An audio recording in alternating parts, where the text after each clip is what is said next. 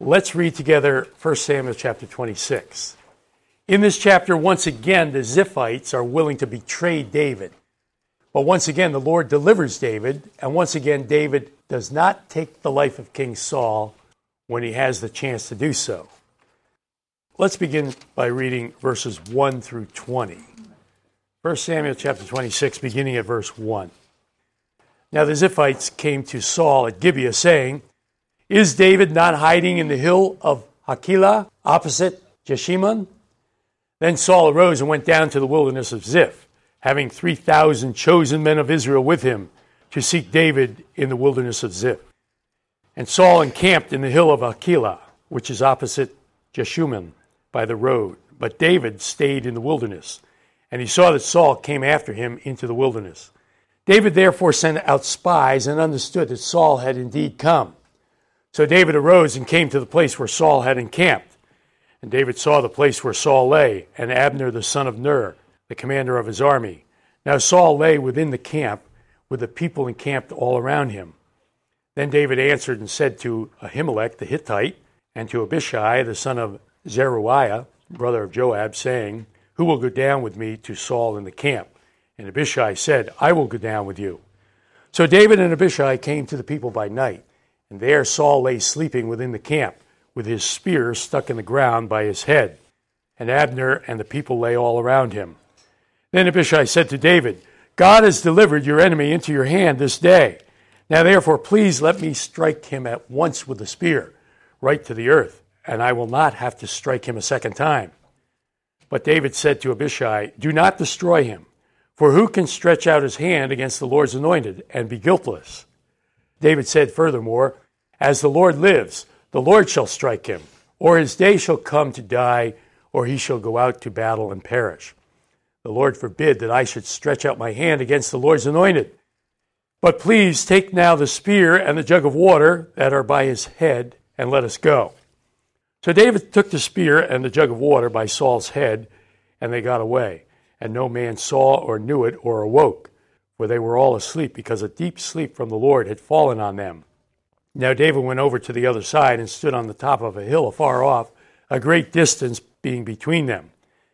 And David called out to the people and to Abner the son of Ner, saying, Do you not answer, Abner?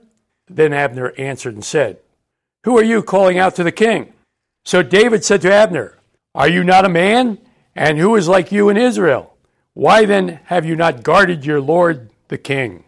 For one of the people came in to destroy your lord the king. This thing that you have done is not good. As the Lord lives, you deserve to die, because you have not guarded your master, the Lord's anointed. And now see where the king's spear is, and the jug of water that was by his head. Then Saul knew David's voice and said, Is that your voice, my son David? David said, It is my voice, my lord, O king. And he said, Why does my lord thus pursue his servant? For what have I done, or what evil is in my hand? Now therefore, please let my lord the king hear the words of his servant. If the Lord has stirred you up against me, let him accept an offering. But if it is the children of men, may they be cursed before the Lord. For they have driven me out this day from sharing in the inheritance of the Lord, saying, Go serve other gods. So now, do not let my blood fall to the earth before the face of the Lord. For the king of Israel has come out to seek a flea, as when one hunts a partridge in the mountains. Let's begin our study of this chapter, 1 Samuel chapter 26, with some background notes. After David spared Saul's life at Engedi, we read in the last verse of chapter 24 And Saul went home, but David and his men went up to the stronghold. We mentioned that the stronghold here could have been what we know today as Masada. In chapter 25, we had the account of Samuel's death and the account of David's dealings with Nabal.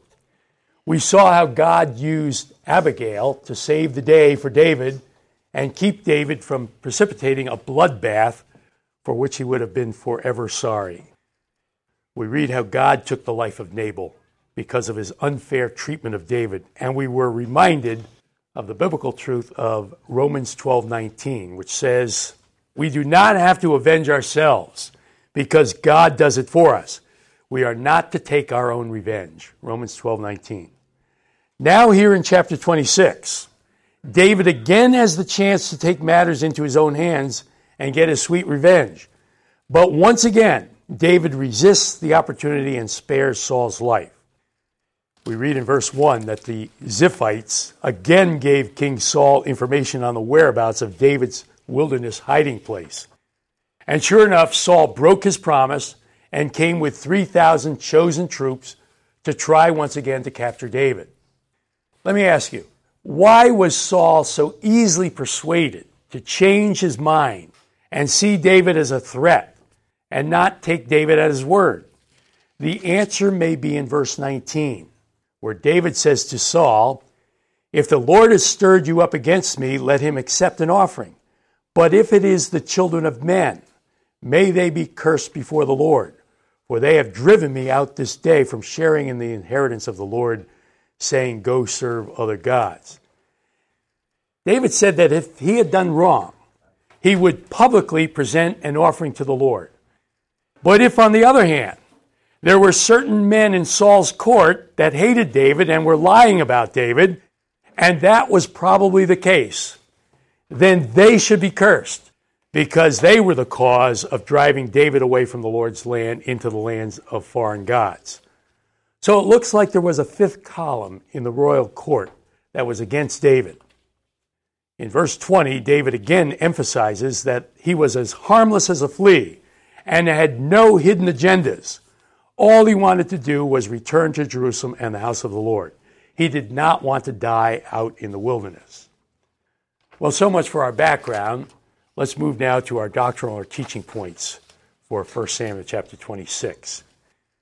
Doctrinal point number one the Lord will test the righteousness of every believer. The Lord will test the righteousness of every believer. Back in chapter 24, we saw that David was tested as to whether or not he would do what was right, and he passed the test. Even though David had a golden opportunity to eliminate King Saul, and was told by his own men that this opportunity was from the Lord. David did not take matters into his own hands and kill the king. David knew that God had made Saul king, and it was not David's place to remove God's anointed king.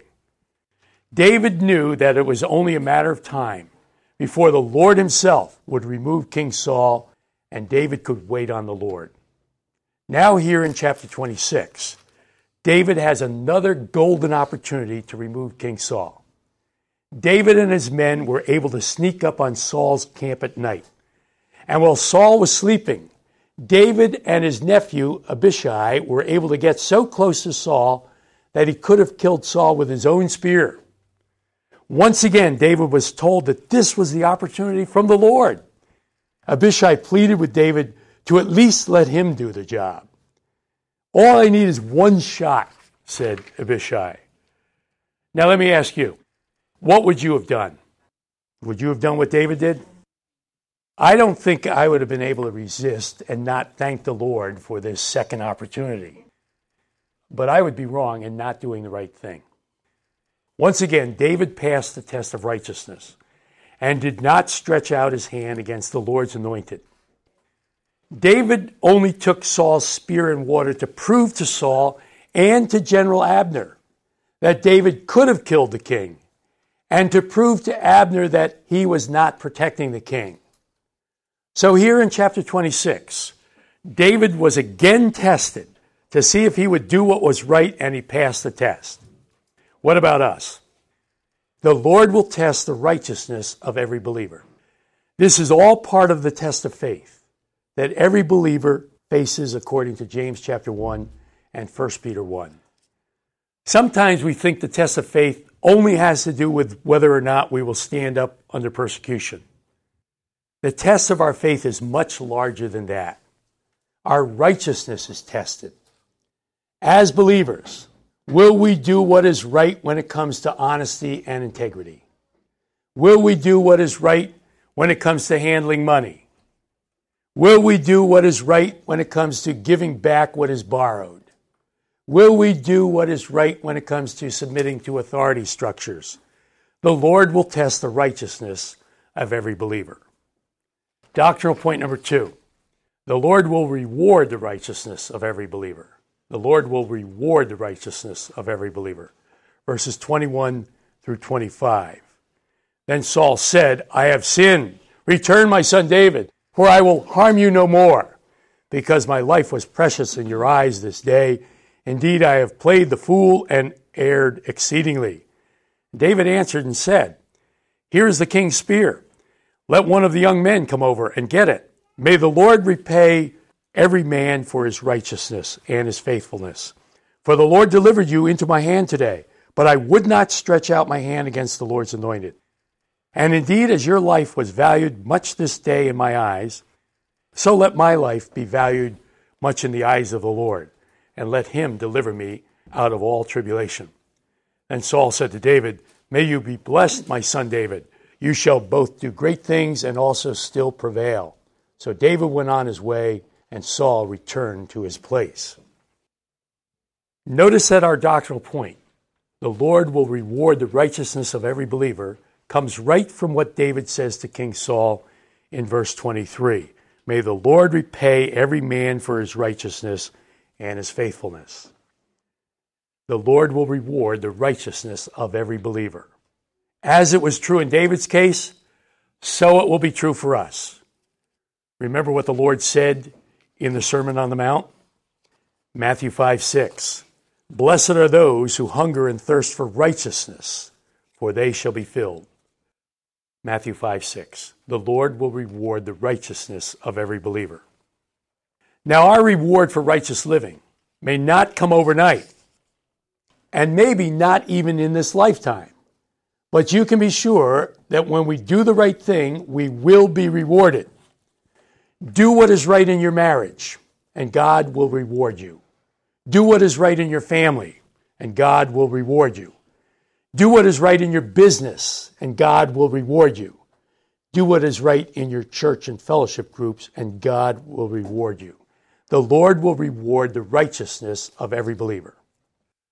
Now, what about practical application from 1 Samuel chapter 26? Expect to be tested again. Expect to be tested again.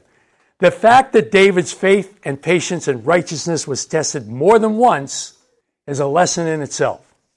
Expect to be tested again, even when you pass the tests. Remember the temptations or tests in the life of our Lord? In Matthew chapter 4 and verse 1, we read, Then Jesus was led up by the Spirit into the wilderness to be tempted or tested by the devil. Now listen to what we read in Luke chapter 4, verse 13, after the Lord had passed all the tests. Luke chapter 4 and verse 13. Now, when the devil had ended every temptation or test, he departed from him until an opportune time. The testing continued. Luke 4:13. In the same way, God allows our faith and righteousness to be tested throughout our lifetime. Graduation does not come until we get to heaven. So praise the Lord when you do the right thing and pass the test of faith and righteousness but expect to be tested again.